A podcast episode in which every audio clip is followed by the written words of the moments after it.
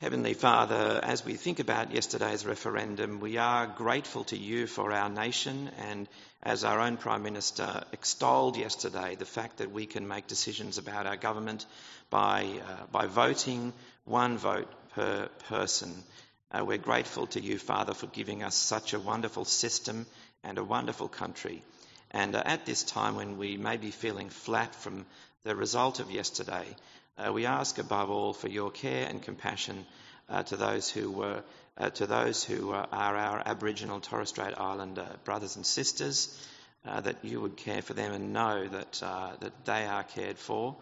Uh, and Heavenly Father, we pray for for the unity that we so desire.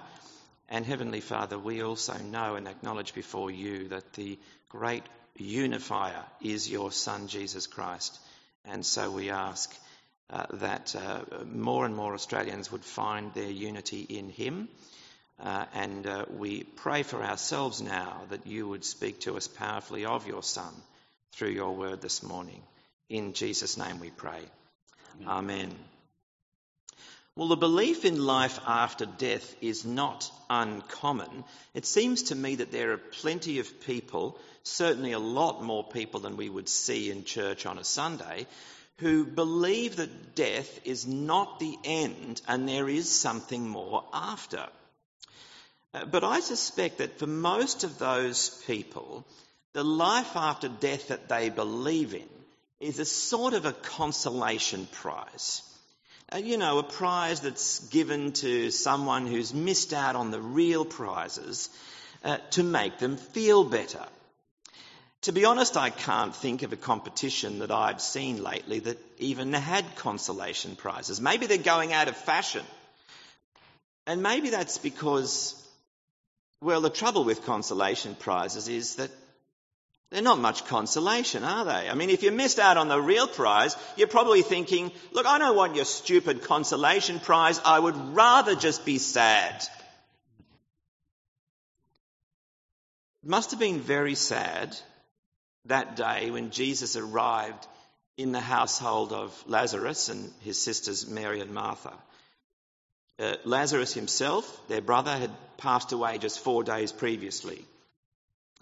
The, the house was full of family and friends who had come to pay their respects, but none of that would have taken away the pain that Lazarus had gone.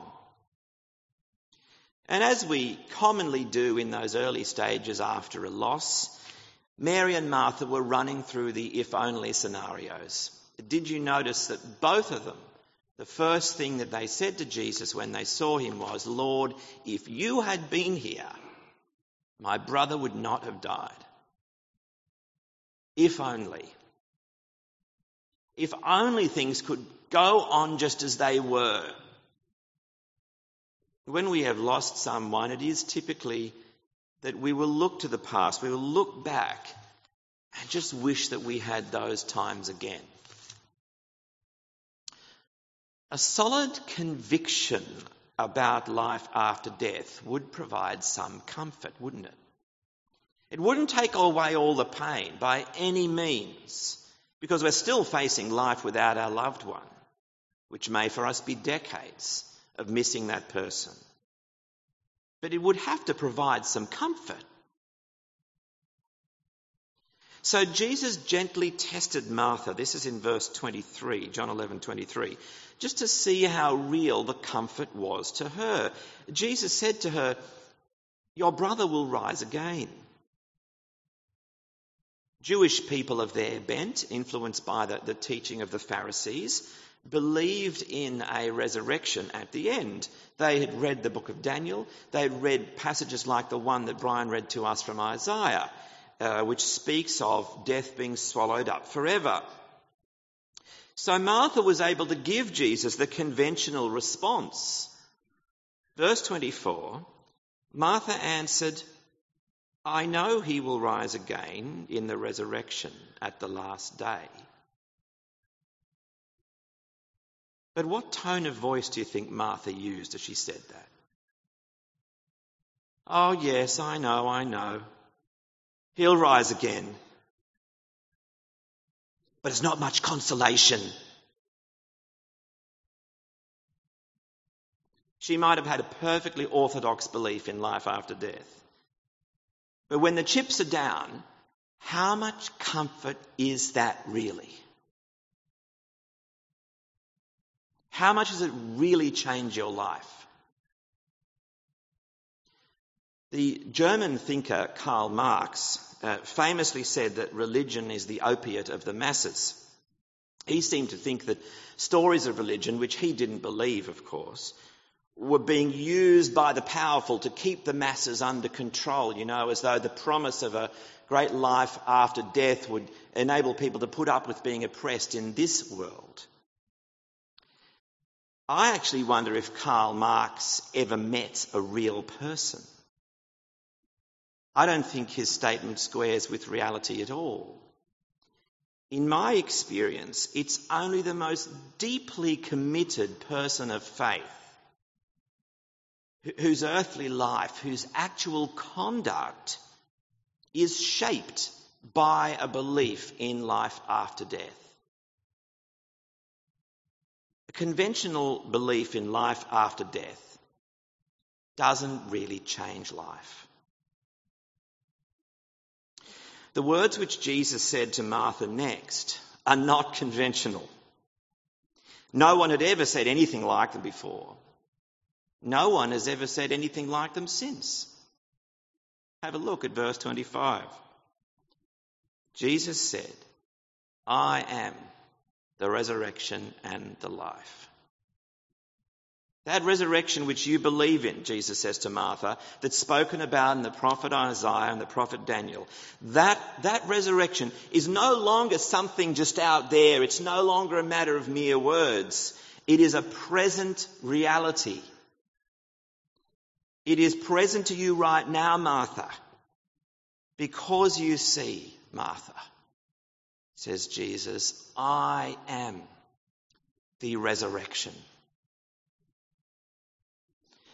This is one of Jesus' famous I am statements uh, throughout John's Gospel. He's also said, I am the bread of life. He said, I am the good shepherd in using those words, I am, Jesus is alluding to the Old Testament name of God. It's one of those many subtle but clear ways that Jesus communicated to his listeners that he is the Creator God come amongst us as a human. He was saying that he brings with him the divine power to make those Old Testament words about a resurrection into a living, breathing, present reality. Jesus is going to go on to demonstrate this when he comes to Lazarus' tomb. But before we get to the tomb, we're given a precious record of Jesus' own emotional response to death in these next few verses. Uh, he now saw Lazarus' other sister Mary. She was the more, not quite shy, but she was the less activist one, so she'd remained in the house when Jesus came, but she now came out to him, and it, it, John says she fell at his feet and says to him, Lord, if you had been here, my brother would not have died. Now, I think if we picture her here, she sees him, she just falls at his feet and she breaks down into uncontrollable sobbing. I think that's what happened. Jesus himself became emotional. And it's not only with the grief of Lazarus' death, the, the, the, word in the original seems to suggest that he was, he was angry. He was just quietly seething. Why would Jesus be angry at this point? Do you think perhaps maybe he's angry at the very thing that we've been talking about, that, that people's faith is so weak that the promise of a resurrection just doesn't seem to be figuring in their grief at all, doesn't even seem to be changing their way they grieve. I wonder if it's the faithlessness that he sees around him which is making him angry. Even at the same time, of course, as having compassion on the grief that he sees. Jesus clearly felt strong emotion at Lazarus' death, both this, this anger and the quiet sadness with which he wept in verse 35. Now, for the trivia night in two weeks' time, I can't promise that this will be one of the questions, but the shortest verse in the Bible is this one here, John 11:35. Jesus wept. I think it's important and it's comforting to know that Jesus had a strong emotional response to death, isn't it? But the emotional response is not enough. The people who were there that day and who saw Jesus weeping, they said, See how much he loved him. And yes, that's right. But they asked the obvious question. Verse 37 If he opened the eyes of a blind man, surely he could have prevented his friend from dying. For you and me, if we have a friend who dies, well, the best that we can do is to weep with those who weep. But for Jesus merely to weep, that is not enough.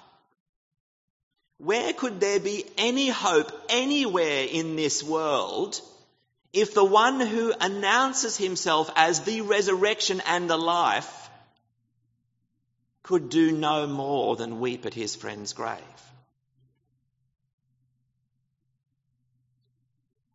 So Jesus will now demonstrate that he can do more than weep.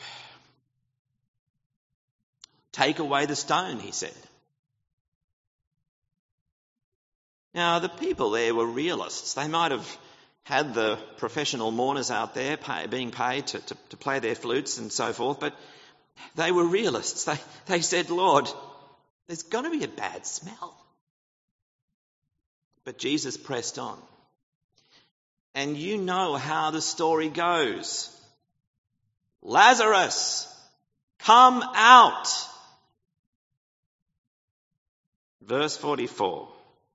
The dead man came out, his hands and his feet wrapped with strips of linen, a cloth around his face.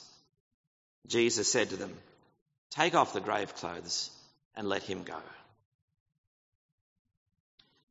After four days in the tomb, Jewish belief was that the spirit would have departed altogether.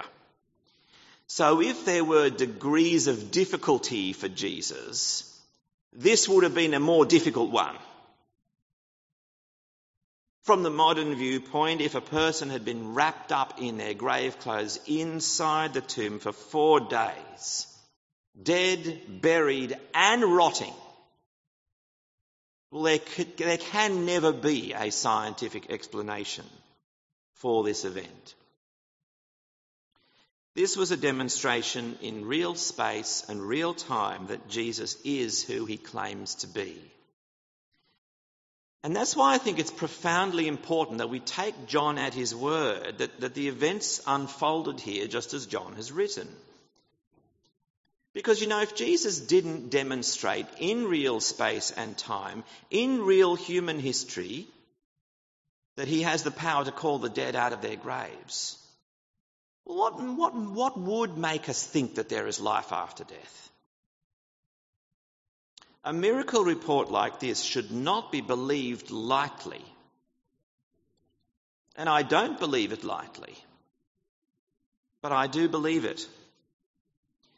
And if you believe, as I do, that Jesus really did call Lazarus out of the grave that day on a real day in the calendar, just like today, in a real place on this earth, then there is a true basis for a life changing hope.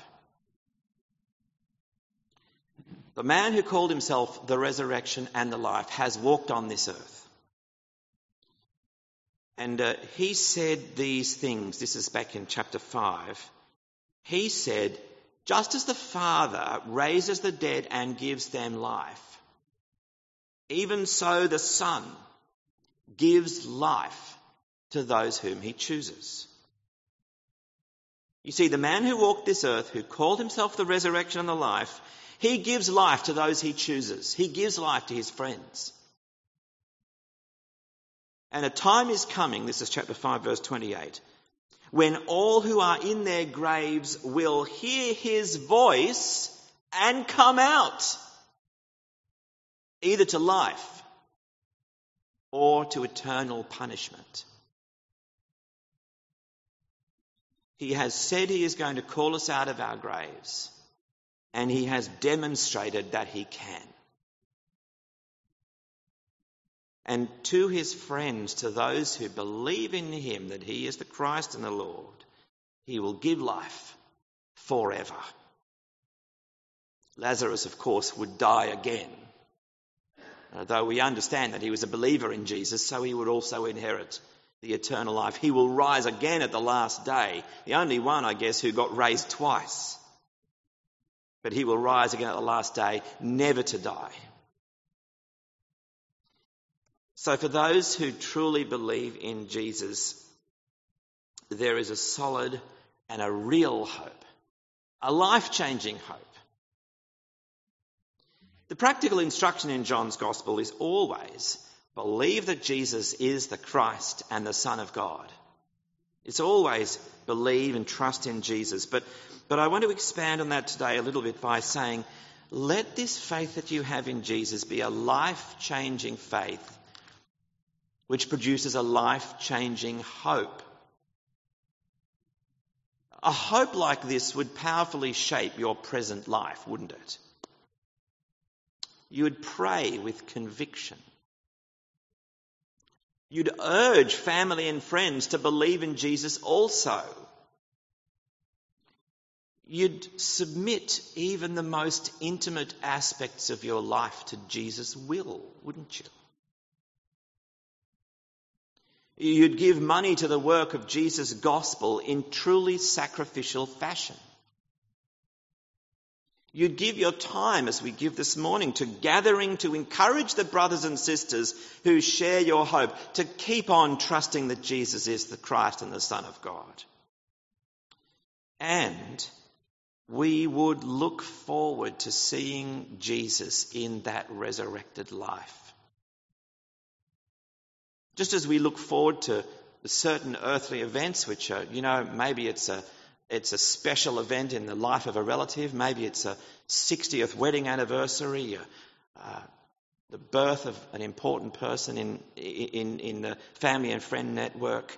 We look forward to things in life, but we would, if, if, we, if we had this hope, we would look forward to seeing Jesus in that resurrected life, wouldn't we?